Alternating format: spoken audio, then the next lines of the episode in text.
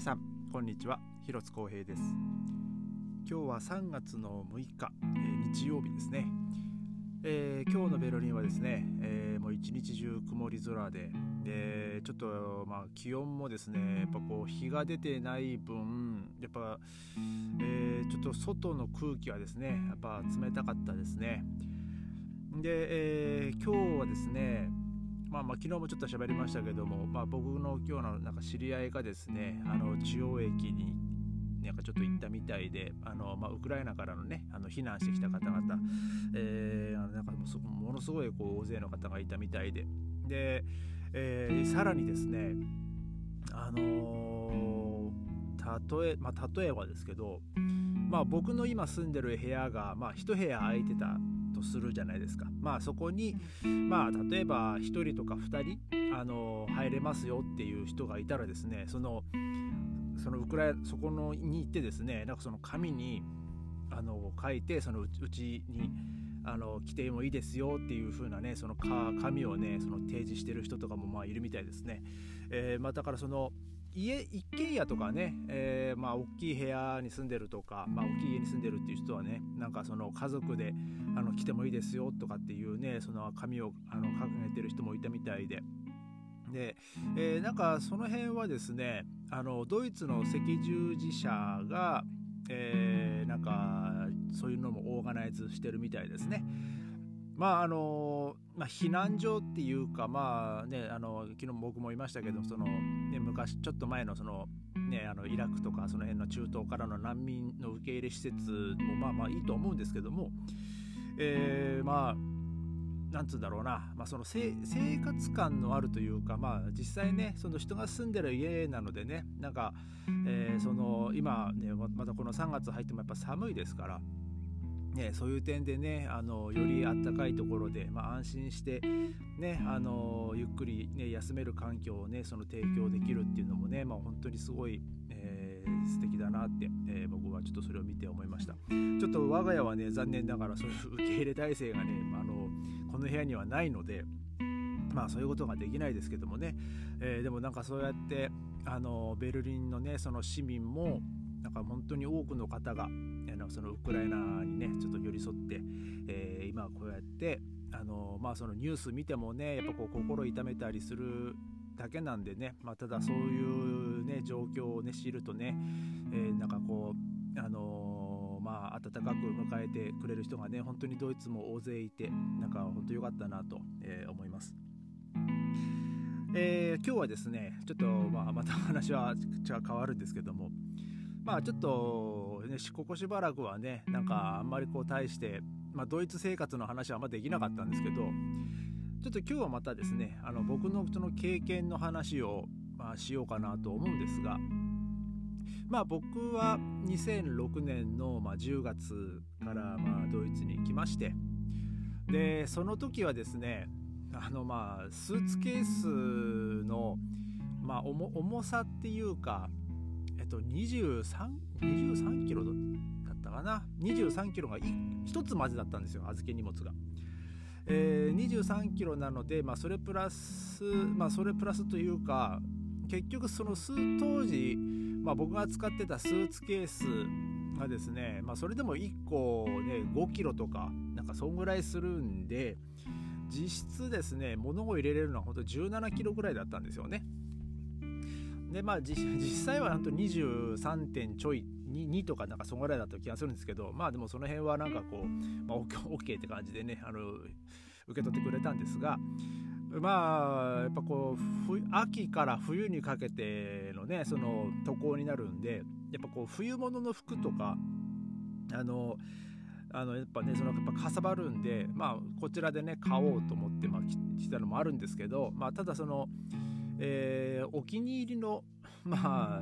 まあ、ジャジャンパーっていうか、まあ、まあ、僕はあの革ジャンを着てきたんですけど あの、まあ、実はねその革ジャン僕今も使ってあるんですよ。あの特にバイク乗る時とかね。あの 使ってるんですけどちょっとねその革ジャンの話もじゃあちょっとついてにいつかしようかなと思うんですけどね、えー、その革ジャンをを着てでそれプラスあと、まあ、僕はですねその当時履いてたあのブーツでえー、来たわけですよ。ただですねその僕日本出た時はまだ、ね、10月10月って言っても日本のね10月はねまだまだねちょっと暑いっていうのと、まあ、あとその革ジャン着てでもですねやっぱ僕の革ジャンってその結構しっかりとしたこう防寒ができる革ジャンなんでむしろちょっとねその時期は暑かったんですけどただまあその寒さをしのぐ分にはねそのドイツの冬を寒さをしのぐんだったらもうそれでもいいなと思って えー、まあ、その自分のお気に入りのねその革ジャンを持ってきたんですけどまあ革ジャンはまあ別といいとしてやっぱですね、まあ、ブーツはですねやっぱこう 毎日履いてるとやっぱ痛むんで、うん、でまあ、僕はねその履いてきたブーツをですね、えー、なんだかんだでもうドイツもう半年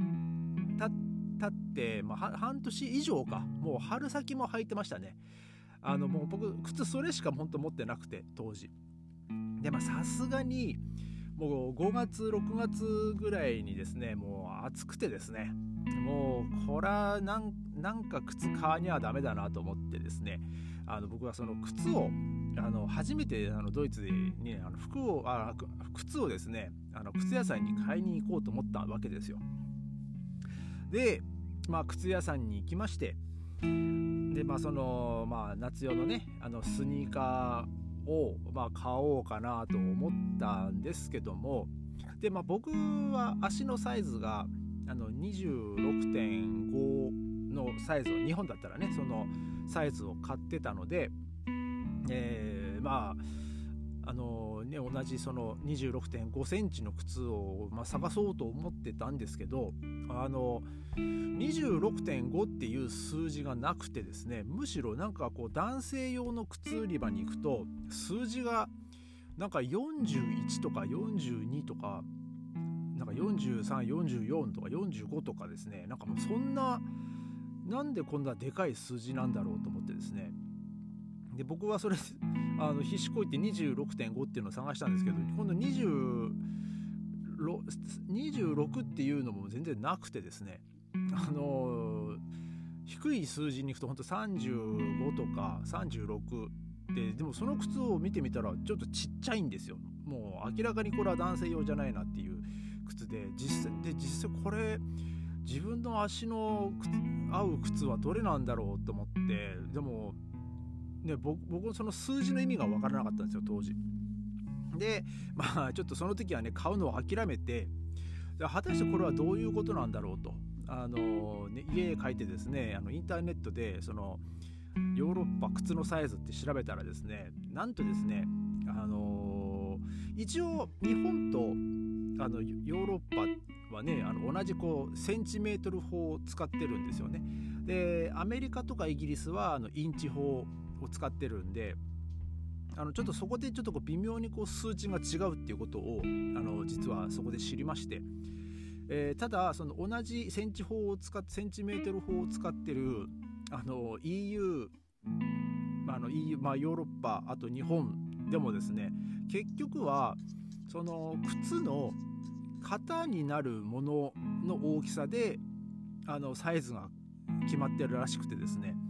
だから実際にその細かく、ね、あのあの日本のねその靴みたいに20また20何センチ20何点5、えー、でその、まあ、さらに上がってとかそういう細かいサイズっていうよりは、まあ、あの EU にもですね EU サイズにもその0.5単位はまああったりもするんですけどまあでも僕が見た感じ店頭で売られてるのはもうその0.5の単位のやつあんまり見かけたことがないですね。あのネットショップとかねオンラインで買う場合はねなんかそういうのも出てきたりしますけどでも結構数は少ないですね。で僕はですね26.5センチの足のサイズなのであの EU では42っていうことが分かりましてで、えー、その別の日にねまた靴をねその買いにですねあの42センいや EU サイズの42サイズっていうのをこう覚えておいて、えー、その靴をまあ買いに行ったわけですよ。まあでも本当にまあ本当10ユーロぐらいのねなんかちょっととりあえず、まあ、スニーカーっぽいのをね買った記憶があるんですけど。で、えー、ちょっとその、えーと、自分の足のサイズを調べた時に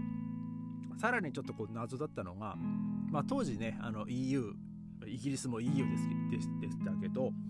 えー、23年ぐらい前に抜けましたけどね、えー、そのそのイギリス UK サイズはですねまたこの26.5のサイズがあの8.5っていう大きさになるんですよ。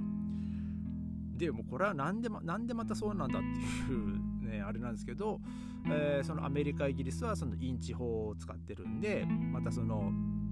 数,、ね、その数値がまたその22本、ね、日本の26.5が EU では42になりあのイギリスでは、えー、8.5になると。でさらに同じインチ法を使ってるアメリカだと なぜか9.5っていうねそのサイズになるみたいで、えー、なんかその結局同じインチ法を使ってるイギリスアメリカでもですねその基準点が違うので、えー、なんかその足のサイズの数値もねなんか異なるっていう、ね、ことがね、えー、その時にまああの分かりましてまあちょっとねこれはややこしいなと。だから、まあ、なので 僕はですねとりあえず、まあ、自分の足のサイズはもっとね、こちら42だっていうのをこう覚えておいてですね、まあ、その後、まあ、あのこちらでもねあの靴を買う時にね、まあ、その42っていうサイズを、えー、買うんですけども、えー、そのこの日本に帰った時にですね僕の地元にですねちょっと安い靴屋さん大きいあのお店があるんですけど、まあ、そこでちょっとこう靴をね23足ぐらいちょっとあの買いだめしとこうみたいな時があってですねその時にですねえー、なんか